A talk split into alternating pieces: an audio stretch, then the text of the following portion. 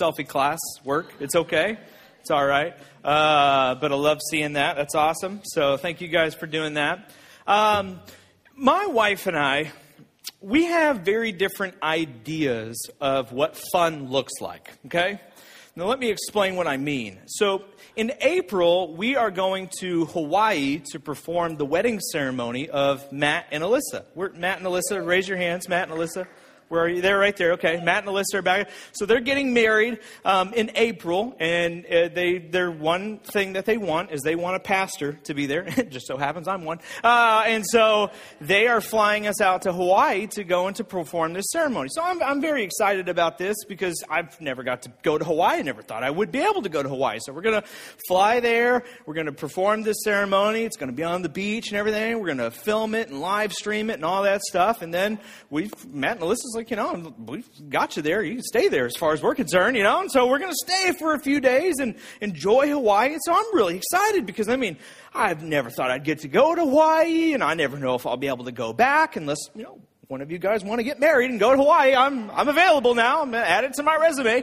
And so we're going to go. And so I, I, I want to take full advantage of this. I have all these things that I, I want to go do. And so I went to my wife, Kate, and I said, Hey, uh, while we're there, the, one of the things I want to go do is they have this hiking excursion where you go hiking where they filmed Jurassic Park. How does that sound? And my Kate, and my Kate goes, No, no, we're not going to do that. I said, Why don't you want to go do that? She goes, Because you're going to be Michael. What does that mean? You're going to be Michael. She says, We're not going to do that. You're going to be Michael. I said, What is that supposed to mean? She goes, Because we're going to be hiking through this Jurassic Park thing, and you're going to be going, hmm, hmm, hmm, and then you're going to stop at some point, and you're going to hold up your hand, and I'm going to stop, and I'm going to go, What are you doing? And you're going to go, Clever girl. Now, let me ask you, does that seem like something I would do? No. Okay, stop. All right? No. All right? All you're allowed to say is amen from here on out, okay? So, then I had another idea. I mean, we're in Hawaii. I want to go do a traditional luau. You know what I'm talking about? I mean, I want to go to a traditional luau where you go and there's grass skirts and there's flowers and stuff and there's people flipping fire and you're surrounded by a bunch of Samoans going, ah, you know, and stuff like that. I mean, that's what I want to go do. And so I was like, Kate, let's go to a traditional luau. And she goes, no, I do not. I don't want to do that. That sounds like a total waste of our money. And I was like, no, let's go do that. And so I finally, I was like, well, okay, what do you want to do? And she goes, I would like to read a book by the ocean. We're in Hawaii and she wants to read a book by the You can read a book anywhere, okay? I can't be surrounded. There's no Samoans in Troy going, ah, all right, I gotta, I gotta get that in while I can, right? And so I'm like, no. She goes, oh, and there's, there's just one other thing. I said, what is? She goes, there's a planetarium. I would like to go look at the stars. The star, the, the I got the same stars in Moscow Mills. Like, just go outside and look up, honey. You know, you don't need to do that. So obviously, we have two very different ideas of what a good time looks like. And so we're having this debate, okay? We're, we're working through it. And, you know, and I, and look, I've, I've been married to her for 13 years, okay? I mean, I know that this, this comes up a lot because the differences between me and my wife, how we think we should spend Christmas, what a good Christmas looks like. It's very different between my wife's version of a good Christmas and my version of a good Christmas. What a birthday should be. For me, it's like the most important holidays in the world are Easter, Christmas, and your birthday, right? I mean, it's the only day where it's only about you. It's not about anyone else. My wife, completely different view, okay? For my wife's birthday this year, that was last week, we went shopping for the VMAs. That's what she wanted to do because she wanted to be stress free and get things off her list. So that's how we spent her birthday, okay? That was all for you people, okay? So uh, we just have very different ideas. But here's what I've learned 13 years of marriage. This is, this is my best piece of advice I could give you as a pastor, as somebody who's been married, is that you are always right and your spouse is always wrong, right? Right? You are always right your spouse is always wrong. And here's what marriage is for those of you who are not married yet. Marriage, marriage is just constantly trying to convince your spouse that that is true, okay? Marriage is just completely, it's just, it's just a journey of completely trying to help your spouse understand that you are right and that they are wrong. And when they bring up their traditions, their past, how they do things in their family, you just try to explain to them that they had a bad childhood and that they grew up in an abusive home and that they should adopt your family's way of doing things. That's, that's what marriage is, okay? I'm completely kidding. Please don't take me seriously, okay? My mother is already yelling things out from the audience like, I raised him better than that, right? Um, but, but, but here's why I say that, right? You all know this to be true. I mean, we've been talking about how to lead when you're not in charge, when you're at a job or you're part of an organization or you're part of a club or a team or whatever it is. Isn't it true? Isn't it tr- true? Aren't you convinced that your way is always the right way? Aren't you convinced that your way is always the right way? I mean, you, you know, you know, you know what the right way is. You know what good communication looks like. You know what organization looks like. You know how many people it takes to finish the job. You, you know what, what, what schedule, good scheduling looks like. You, you know how it should be, and you know when it isn't the way it should be. And so you know, you know the right way. How do you know the right way? Because your way is the right way, right? And many times in the frustrations that we have in our jobs or in our churches or in our organizations or on our teams, the thing that creates the tension is that your way is the right way and they're not doing it the way that you would, right? Uh, Corey, Corey Covey, he wrote the book about highly successful people. He said, he said this in that book. He said, We see the world not as it is, but as we are, or as we're conditioned to see it. He says it's all about perspective, right?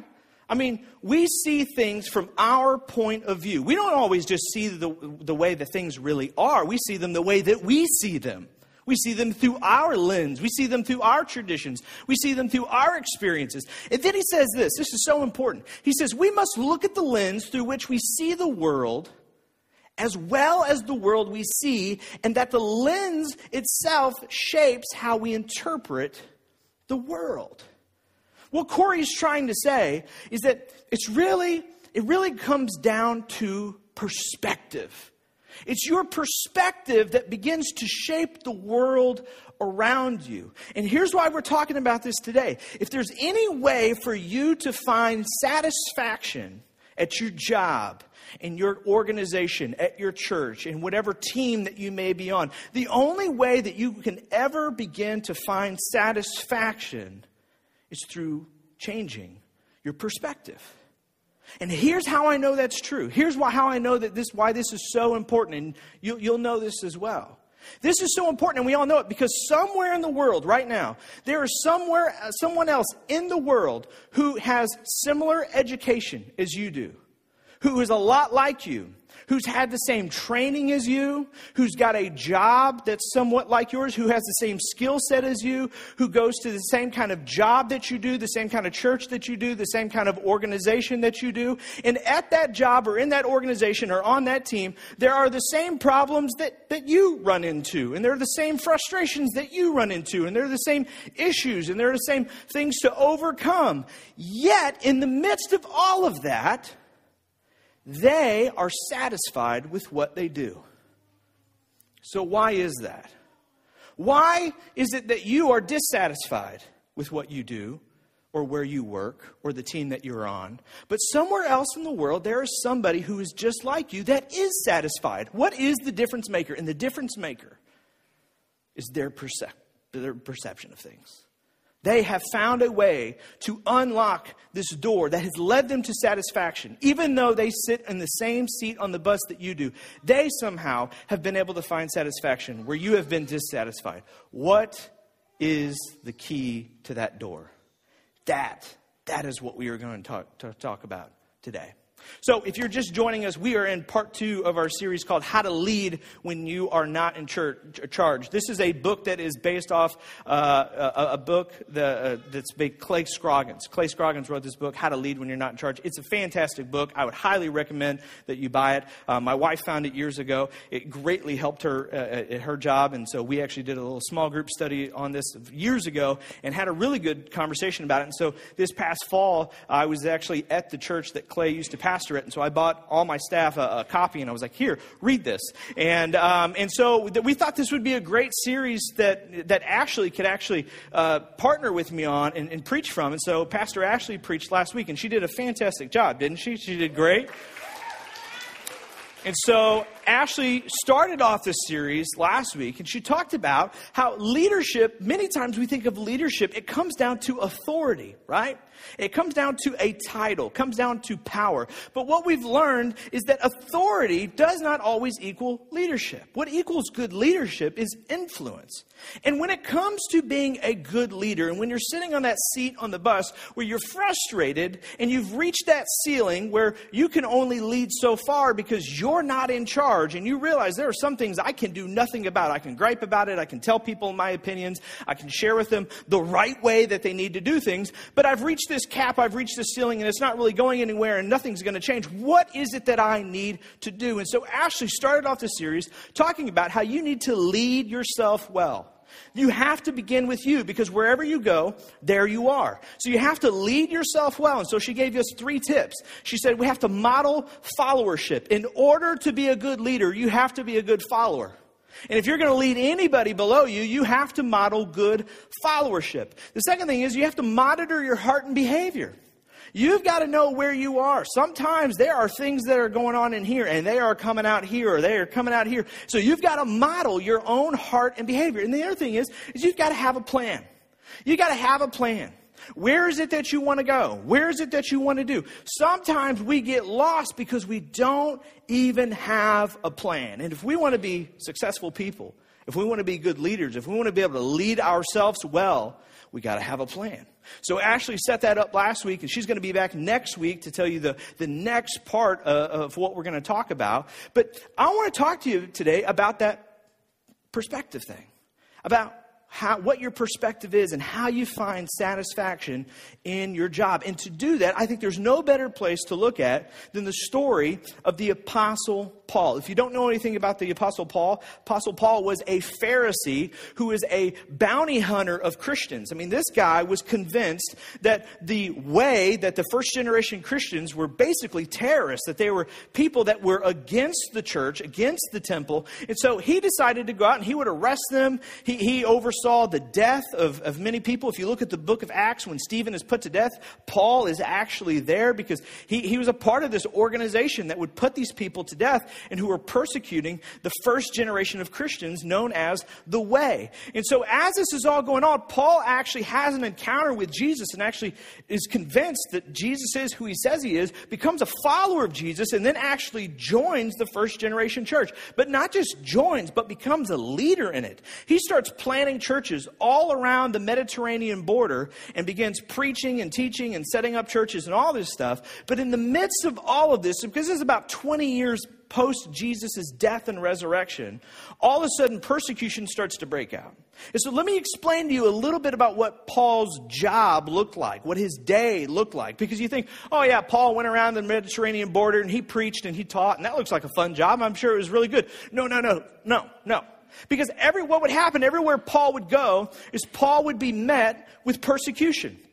Everywhere he went where he preached and he taught, there were people who were waiting for him who would heckle him, who would attempt to rob him, who would even attempt to try to kill or capture him. Paul never knew what was going to happen. So he would go, and these people would be there to heckle him and to boo him and to tell him that you don't know what you're talking about.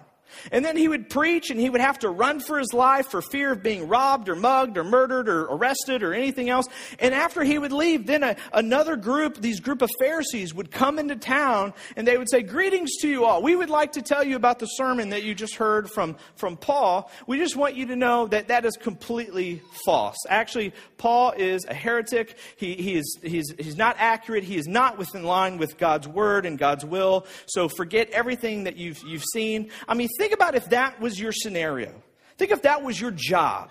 Everywhere you went, everywhere you went to do your job, what you feel called to do, led to do by God mentioned, that you were met with this kind of persecution. You were met with this, these kind, this kind of environment, this hostile working environment. Not to mention, at the same time, in the midst of all of this going on, you hear about that your fellow colleagues are actually being put to death. I mean, during this whole time, as Paul is, is traveling and planting these churches, he gets word that Philip had been arrested and put to death. That Matthew, the very Matthew that is in your, your gospel, the, the, the, the, book of Matthew, Matthew, he was stabbed in the streets of Ethiopia. He's traveling and he's preaching and he's doing God's word, and he's stabbed in the streets in Ethiopia. And then he gets word that Thomas, doubting Thomas, the same Thomas that put his finger in Jesus' hands, he finds out that Thomas was traveling and preaching, and that four soldiers took spears and dug them into him, and Thomas was dead. So, okay, if, if you were Paul, if you were in Paul's shoes, number one, what would your conversations with God look like? Uh, hello, Jesus, have you forgotten about us down here? Do you see us doing the Lord's work? Do you see us doing what you've told us to do? I mean, we'd have some complaints, yeah? But then maybe you'd probably consider a job change, you know? Like maybe you'd be like, well, I think it's time to, to maybe find something. I'm going to go back to tent making is what I'm thinking. You know, I mean, that's, that's what we'd be thinking. Cause I mean, think of the working conditions. Think how frustrating that would be. Plus at the same time, you have this burden in your life because the people who are persecuting you and trying to kill you are people that you're called to love by God. And you also have to be submissive to the authorities. So it's like you got this tug of war in you. I mean, talk about tension. Talk about a, a hard day at work. I mean, this is where Paul was. So then, finally, one day, Paul actually does get arrested. Paul gets arrested. Paul gets caught. They didn't kill him, but they put him in jail. Now, if that was you, again, if you're sitting there, you're in a jail cell, you've had this terrible, terrible few years of ministry, and now you've been put in jail, you'd probably be thinking to yourself, well, this is over. This is it. I mean, lights out. Call it a good day. We're not going to continue anything. I mean, you'd pretty much just give up. But does Paul give up? No. Paul goes, all right, well, time to write some letters. That's all I can do. So he begins to write these letters to all of these different churches that he planted all over the Mediterranean. And one of the churches that he writes to is Philippi. We look in our New Testament book, we have a, a copy of this letter. We call it Philippians. But where he wrote it to is he wrote it to the Christians, the church that he had planted in Philippi.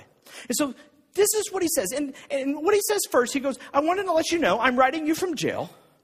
I'm in chains currently as I get this scribbled down. So he tells them exactly where he is. And then this is what he says next. He says, Now, I want you to know, brothers and sisters, that what has happened to me has actually served to advance the gospel. Excuse me? But what are you talking about? Paul basically writes this letter and he goes, I'm writing you from jail, and I want you to know about this great opportunity that I have just found myself in. I am so excited about this new venture, this new opportunity that I have found myself in. And this is what he says next. As a result, it has become clear throughout the whole palace guard and to everyone else that I am in chains for Christ. He basically says, It's this great opportunity. I'm so excited about what is in front of me. Guess what? There are so many people that know I'm here because I'm a follower of Jesus. And I'm telling them all about Jesus, and I'm telling them about my love for Jesus. I'm telling them about how much Jesus loves them, and I think we got some new church members on the way. Isn't this exciting? I mean, he's pumped. He's excited. He sees this as an opportunity. And if you're the recipient of this letter, you're thinking, oh, poor Paul. And then you open it up and you just see nothing but joy. You're like, wow, what is this? Who is this guy? What has he been drinking? Because I want some of it. And then he addresses the elephant in the room. He actually talks about all of these different people who have been against him. These people who have come and called him a heretic, who have said he doesn't know what he's talking about, who have said that he's not in line with God's will. He addresses the elephant in the room and he goes, I know what you've heard, and I know that these people have followed me and they have heckled me, they have tried to mug me, they've tried to murder me, they arrested me. And he addresses it, and then he says something so important. Something that I think, if you would stop and understand the context of this, that this could be a game changer for you and your frustrations at your job. Because if we would adopt Paul's same mentality, it would be something that could possibly save us a lot of regret in the future, a lot of frustration in the future, a lot of time in the future. Because he addresses this elephant in the room, he addresses this problem, and this is what he says next. But what does it matter? What? Yes, I'm in jail. Yes, I know I've been heckled. Yes, I know these people are against me. Yes, they're completely trying to damage my reputation and my career. But what does it matter? That's not what I'm here to talk about. I want to talk to you about this great opportunity that I have in front of me. But what does it matter it matters a great deal. This is a big deal. This is the problem. No, no, no. Let's stop and talk about that. Go ahead. Do you need to vent? Do you need to tell me about it? No, that's not what I came to talk to you about. It, it doesn't matter to me. But what does it matter? This, this was Paul's mentality. Paul made the decision that he was not going to let this matter. If you look at that word matter, it means to give weight to something. And, and Paul, he says, I'm not going to let this matter. I, am fully aware of it. I'm going to address it. I, I, I know what you've heard and seen, but I want you to know I am not giving it weight in my life. Here's the thing that somebody needs to hear this morning. The things that weigh you down in life don't weigh you down because they're heavy. They weigh you down because you give weight to them. I'll read it one more time. The things that weigh you down in life don't weigh you down because they're heavy. They weigh you down because you give weight to them. Now, hold off on your brains rolling because some of you are already thinking, I don't know if I completely agree with that. Because I feel like what you're telling me is, is that this isn't a big deal. Suck it up. That this is not, that this is something I should just get over. That's not what I'm saying at all, and that's not what Paul's saying. Because Paul doesn't do that. Paul addresses the elephant in the room. He says at the very beginning, Yes, I am in jail, and this is not fun. I am writing you, and I am, I am in chains right now. And yes, I know these people are persecuting me and following me, and they are calling me all kinds of things, and they are tearing down my reputation, and they are saying to the people in the streets and the people that I love that I am a heretic. But what does it matter? What Paul is saying is that this is, this is a big deal. It's completely, it's completely justified to say that this is a big deal, that this is terrible, that this is bad, that this is not the greatest of circumstances. But what I'm telling you is that I have chosen to not give it weight in my life. What I am telling you is I have chosen that this is not going to matter. That this is not going to weigh me down. I have chosen and I have made the personal decision to press forward and to look forward to what God has for me, to do what I can with what I have left. And I don't know what that is, but I will continue to press on because I will not let this weigh me down. How many times in your life does something happen bad at work and you let it matter when you get home? How many times do you have a bad meeting or you get bad news or you get bad circumstances at work and you let it matter when you get home? When your kids want your attention, when your kids want to play with you, when your spouse wants you, when you've got something fun planned that night, where you've got something that you were looking forward to all the week, and you let that one thing that went wrong at work matter the rest of the day. You let it matter the rest of the week. You let it matter in your marriage. You let it matter in your relationships. You let it matter in your health. You sit at home and you let that thing that happened at work weigh you down to the point you go, ah, you know what? Forget it. Forget my healthy habits. Forget eating well. Here we go. I'm going to sit down on the couch and I'm going to grab it whatever I can to try to make me feel better because I've let this matter to me so much. Even sometimes when you tell people the story, they go, Well, what does that matter? And you go, It matters a great deal. Why does it matter a great deal? Because you've chosen to let it matter in your life.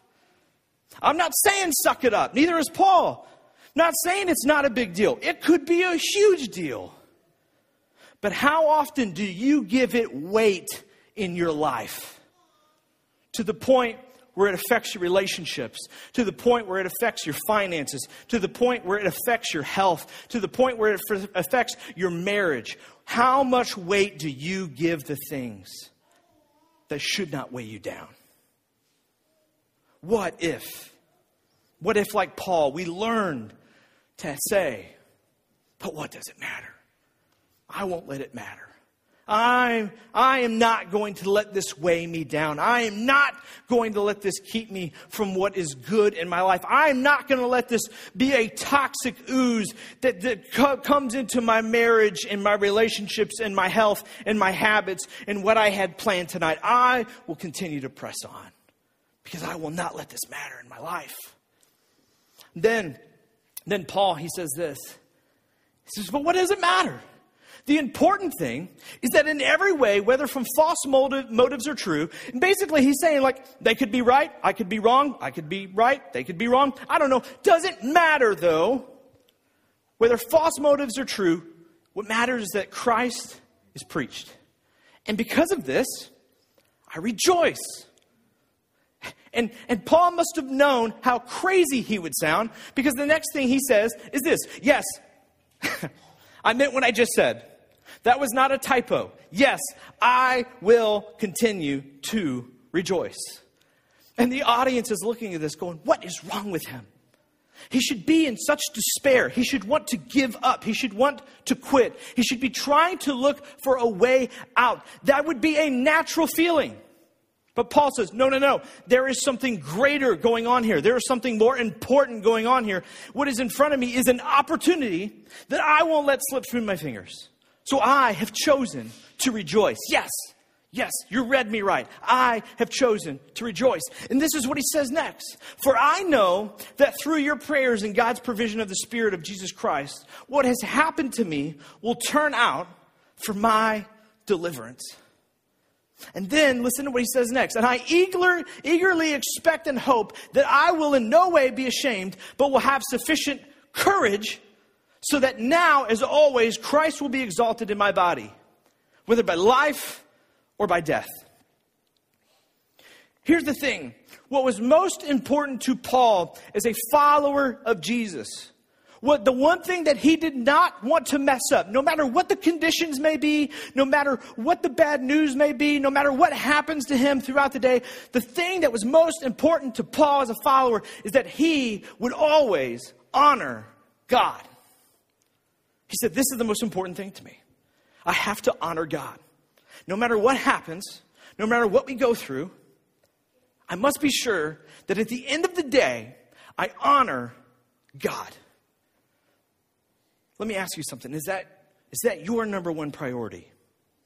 Is that is what is most important to you? For Paul, it was. He said, I, I have to honor God. So when he writes his letters to these believers, what he wants them to do for him, he says, So will you please pray for me? Will you pray for me? I believe that if you would pray for me, everything will be okay. I will be delivered from this. This will be all right. So just pray for me. And he, pr- he says something very specific. He goes, Will you just, will you pray that I have courage? Please. Add this to your prayer list. Pray that I would have courage. And if you do that, everything will be okay. This is, this is so important. So, such, this would be such a, a thing of maturity if we could wrap our minds around this and understand the difference between how we naturally react to these things and how Paul chose to react to these things. How, how, how many times does there something going on and you show up at group or you show up at small group or you call your friend and they're like, hey, what's going on? And you go, work sucks. Work sucks. My boss sucks. The job sucks. Work sucks. The people suck. Everything sucks. How can I pray for you? Please pray for me because my job sucks. That's what we do. And so then, a small group, we bow our heads and we go, All right, here we go. Heavenly Father, Mike's job sucks. If you could please do something about that, or possibly find him a job that does not suck, it would be appreciate it, oh Heavenly Father, uh, because the suckiness is so much. It's just so much, so much. Amen. Right? I mean, that's, that's what we do, that's what we say. But how different would it be? What a mark of maturity it would be in your life if what you would learn is that when you come to the Father and the Father goes, What is it that you want? That our, our response is not immature like a child that says, Well, it sucks and I want you to do something about it. And we treat God like, like, like a lamp that we rub and a genie who pops out and we just want Him to make it better. But what if instead we understood that in front of us was an opportunity and we came to God and we said, God, I've given this time, I've given this some thought, and Father, I would like to ask that you would give me courage.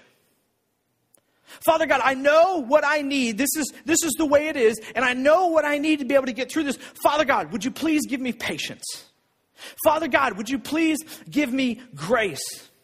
Father God, would you please help me be quick to listen and slow to speak? Because I'm not doing a good job at that right now. Father God, would you please give me what I need? And this, I've thought about it. I've prayed about it. I've spent time reflecting about it. I am mature enough to recognize what I need to do this job, to keep this job, to have a day where I can go through and I can find be satisfied. To be satisfied, this is what I need. I need patience. I need courage. I need, I need grace. Would you give me this, God? Think about what a game changer that would be in your life. Think about how people could honestly pray for what you really need. Where people didn't just pray a prayer for you, their job sucks. And I'm just here to tell you, not that you didn't already know. But if our prayer was different and we could petition for one another and come to God for one another and say, what Mike needs right now is courage. What, God, what Mike needs right now is patience. Will you give him that? Will you bless him with that, Father God? So that he may honor you and represent you well. What a game changer that would be in your prayer life. What a game changer that would be in your maturity, in your character. What if God could actually give you that instead of just the immature prayer of work sucks? Please do something now. You know what Paul had? What Paul had that, that gave him this perspective. What God, what, what Paul had that, that, that was able to help him be satisfied in the midst of this terrible circumstance is Paul had hope. That is what Paul had. Paul had hope. And you know what hope is? The definition of hope is confident expectation of something good to come. And if you think about it long enough, that's exactly what you're missing at your job. That's why you're frustrated with your job. That's why you're thinking about changing jobs. That's why you're thinking about changing churches. That's why you're thinking about joining another team because you've lost hope. You're looking for a reason to have hope, but you don't have hope. And so your perspective is this is terrible. This is never going to work out. I don't want to end up like them. This is not going anywhere I want. I, you've lost all hope. But here's the interesting thing about hope there's a, a Chinese poet. He wrote this.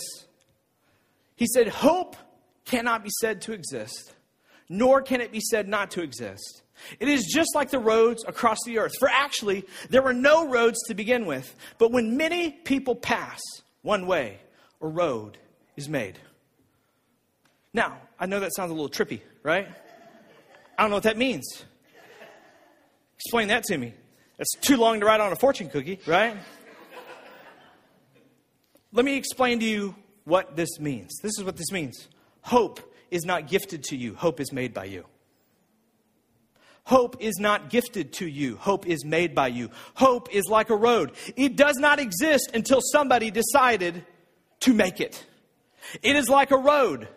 It is not present until somebody decided to pave it. Hope must be made by you. Hope must be paved by you. Again, your brains are working and you're thinking, I don't know about that. I think hope can be given to people. No, no, no. That's wrong. That's a lie. You were taught wrong. Okay? Listen to me.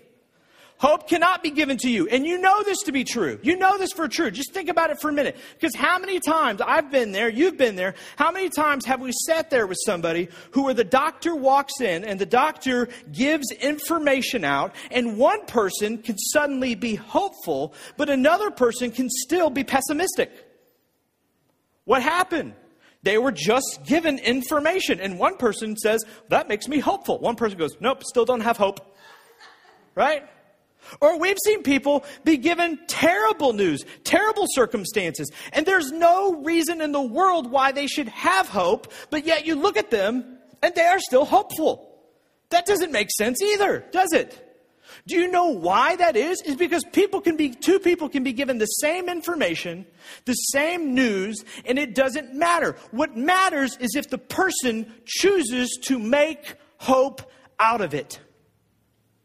Let me tell you something at your job, at your work, whoever you reach out to for wisdom, whether it be me, whether it be somebody else, it doesn't matter. We can tell you all the same information. We can give you hopeful news. We can give you bad news. We can agree with you. We can disagree with you. It doesn't matter. What matters is that you choose to make hope for you.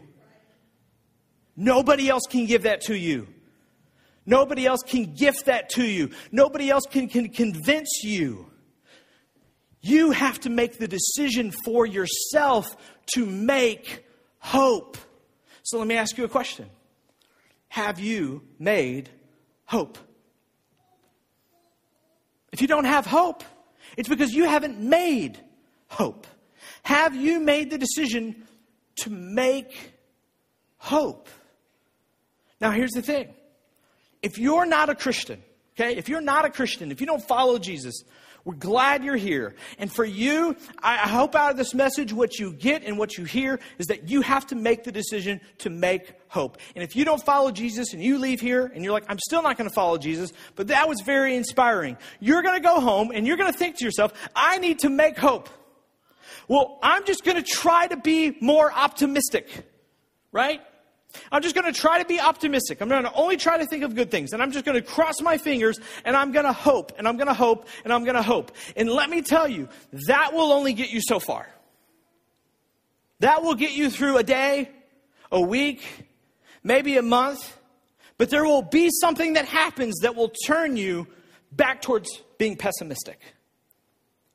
But here's why Paul made hope. Paul made the decision to make hope because of his confidence in his Father in heaven. Paul made the decision to make hope because he believed. He said, look, at the end of this, whether I live, whether I die, I don't, I don't know, but I believe that your prayers, if you pray for me, that I will be delivered. That if I choose to, most of all, honor God and take this opportunity to honor God and make sure that the kingdom of God is known, that whether I make it or whether I don't make it, then I will be in eternity with my Father in heaven. That at the end of this, no matter what anyone does to me, that my God is good, that my God sees me, that my God cares about me, that my God knows me, and that God will have me in the end. I've read the end of the book, and God wins in the end. And I believe that, and I have faith in that, and because of that, I have chosen to make hope. Not based on what I know, not based on what I see, but because of who my faith is in. See, here's the thing. You could try to just be optimistic. You can try to just create good karma. You can try to have good juju in your life, but it will always end up going badly. Because your faith must be in something that is bigger than the problems you are up against. And that is the only way you can truly ever make hope because your faith has to be in a God who came for you to love you, who could predict his own death and resurrection and decide when he was going to be resurrected. If your faith is in anything else but some but someone who can do that, then you are probably going to lose at some point. But Paul's faith, Paul's faith was in his Father in heaven who in his eyes had proven to him that he was so good and so big that nothing could ever defeat what he was against. Uh, a couple years ago, you know, we, we went through this pandemic, you know, all this stuff. And, and I remember getting the news that we weren't going to be able to have church. Can't have church. COVID spread, got to shut down, no public gatherings, no church. I didn't even know that was a thing. I remember calling my dad, going, "Is this real?" Can I, my second question was, "Can they do this?" You know, yeah, they can do this. This is what we're supposed to do. And I thought, "Oh my, oh my goodness, this this is terrible. This is awful. How long is this going to go on?" I mean, I I I had no hope. I thought this is this is this is terrible. And then I, I speak to our leaders, not our leaders in our church, like our denominational leaders. Like I called my boss, I called my district superintendent, I called my district office, I called my denomination. What are we going to do? Do you know what their response was? Please hold on. Excuse me? This is not the time to put me on hold. What am I supposed to do? Please hold. I got an email a few days later. Just sit tight, is what it said. Just sit tight? What am I supposed to do? Just sit tight. So here I am. I'm in this situation. My leaders have no answers. Nobody's given me what I need. I have, I have no clue what I'm supposed to do. Never been here before. Don't know what we're supposed to do. And I'm just perplexed and I'm angry and I'm anxious and I, I don't know what to do. I feel completely stuck. And then I called my friend Josh Veach, who is from Springfield, that manages and created our website. And I had a website question for him because I had to put on the website, we don't have church anymore. And so I called Josh and I'm, I'm, talking to him about this, and he goes, So, you must be so excited about this pandemic. And I said, Excuse me? I mean, I was, I was almost offended because I was so not excited and so anxious and angry that I, I could not believe he would say something like that. But he said, You must be so excited about this pandemic. And I said, Josh, why in the world would you say that? He goes, Oh, this is such a good opportunity for you. I mean, if there's anybody who can figure this out, it's you and your church. If there's anybody who can grab this and take, make this a huge opportunity, it's you guys. I cannot wait to see what you guys do. You have got to keep me up with what you decide to do because I just think it's going to be awesome for you. And then it hit me. Then all of a sudden, I saw it. All of a sudden, I understood. My leaders, my bosses, they do not have answers for me. They don't know what they're doing. And really, it is up to me right now in the midst of this. It is up to me right now to make the decision to make hope. No one is going to give it to me. It doesn't matter what they say. They could say it's going to be just a couple weeks. Hold tight. They could say it could last three minutes. It doesn't matter. I had to choose to make hope. And so all of a sudden, I took off. I went home. I said, Kate, I need to, I need a thousand dollars out of our bank account. She thought, to run off? No, to, to, to buy a camera. Because we had no online ministry. We had no capability of, of doing anything online or anything. I said, I need a thousand dollars to go and to buy a camera for the church. The church doesn't have it. Can I, can I use our money to go and to buy that very camera that's hung up on that wall right now? So I went out and I bought a camera and I went up here. I remember I made a meme. Remember in Iron Man 2 where Iron Man decides he's not, he's, he's dying, but he's like, I am not going to die. And so he go, he tells Jarvis, he goes, we're back into hardware mode, right? I made a meme of that and that, I felt like Iron Man. Like I came up here in a tank top and I just started drilling holes in the floor. Like there's so many terrible holes back there in that sound booth because I'm just drilling holes into things and I'm running wire and stuff. And I was convinced that we were going to make hope. And then week after week, we came up here and we began to experiment and develop and try to make the most of this. This was, this was wood paneling and there were stained glass windows and lights coming from every single direction. And so we started to paint things and color things and, and shade things and understand things. I joined so many Facebook groups that I had never been a part of trying to look for people all over the world who could give me answers to make sure that my mouth matched up with my audio. I would stand up here week after week and I didn't know any other way to test the audio but to do the YMCA dance. I have hours of video of me standing here on stage going, YMCA. And then I would go back and watch it and I'd be like, YMCA. You know what I mean? I sounded like I had a problem. And so I did it week after week after week and after weeks of tears and anxiety and stuff. But look at where we are today. Look at where we are today. Look in the middle of a pandemic when we found Ashley and Jason and the Real Pels and added her to our staff. In the middle of a pandemic, when everybody else was saying, well, we're just going to sit tight and wait till we go back to normal, we said, we know there won't be another normal and we have to make an opportunity out of this. When other churches were closing their plant churches and bringing their resources back as tight to the chest as they possibly could and said, we need to hold on to get through this and we need to make sure we're safe, we said, we're going to plant another church in Wright City. And we did, didn't we? Do you know where all of that came from? Do you know why that happened?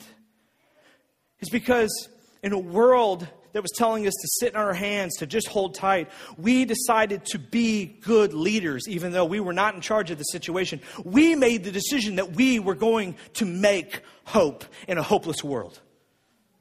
That's why we are where we are today. Let me ask you a question Have you made hope in your life? With what you're going through, with what you're struggling with? Have you made the decision to make hope? What if, what if, with no matter what happens to you at work, no matter what happens to you in your organization, whatever it may be, what if you could learn to say at the end of the day, but, but what does it matter? But what does it matter? I'm not going to let it come into my marriage. I'm not going to let it affect my relationship with my kids. I'm going to be fully present when I get home. I'm going to let that just, I'm going to brush it off my shoulders. It could be a big deal. I understand that, but I'm not going to let it have weight in my life. I'm going to come home. I'm going to be fully present. I'm going to enjoy what we have planned. I'm going to be there at the dinner table. I'm going to make sure this doesn't leak into the other commitments that I have in my life. I'm going to make sure this doesn't leak into my commitment to serve. I'm going to make sure this doesn't leak into my commitment to be there. I'm going to not let it matter. I'm going to not let it weigh me down. And what if, what if you could learn to pray the way that Paul prayed? Not pray the prayer, my job sucks, but to learn to pray the prayer, to ask God what you actually need to find hope and satisfaction. To pray for courage, to pray for patience, to pray for grace. You can have that. You can, you can find hope, but you have to make the decision to make it in the midst of the circumstances that you are in. Because let me tell you something. Just like Ashley said last week, the grass is not always greener on the other side. Grass is grass, folks. You got to learn to water and take care of your own grass. And so, guess what? You either have to learn how to make hope now or make hope later because you will change jobs. You will go to another organization. You will be on another team. You will get to another church. And guess what? Eventually, eventually, you will find yourself in the same place you are now. You will find that there are the same problems with the same people, with the same situations. They just have different names and, and different colors on the labels. And guess what? You will be in the same place again, and you will have to make a decision. Are you going to pack your bags and go on to the next thing, or are you going to learn to find hope and satisfaction in the midst of where you are? It's all about your perspective. So here's what I want to do I'm going to ask the band to come back up, and we're going to sing a song that's so appropriate for what we're talking about. It's called Let Hope In. Figure that. But here's what I want to do. As, as the band comes up, I want you to stand. And there was something that Paul says just a chapter later. Just a chapter later, this is what Paul says. And, and I want to read it over you like a benediction. This is, this is what Paul says. He says, Brothers and sisters, I do not consider myself yet to have taken hold of it. This is what I would say to you. Brothers and sisters, I am not perfect at this. Okay? I, am preaching the sermon, but I'm trying to learn it too. That's what, that's what Paul says. Because, but one thing I do, and this is what he says next forgetting what is behind and straining toward what is ahead, I press on toward the goal to win the prize for which God has called me heavenward in Christ. Here's what I want for you forget what is behind forget what has happened. What is in the past is in the past. But tomorrow, when you show up at work, here's what I want you to do I want you to press on ahead. I want you to press on ahead toward the goal to win the prize for which God has called you towards. That is my prayer for you.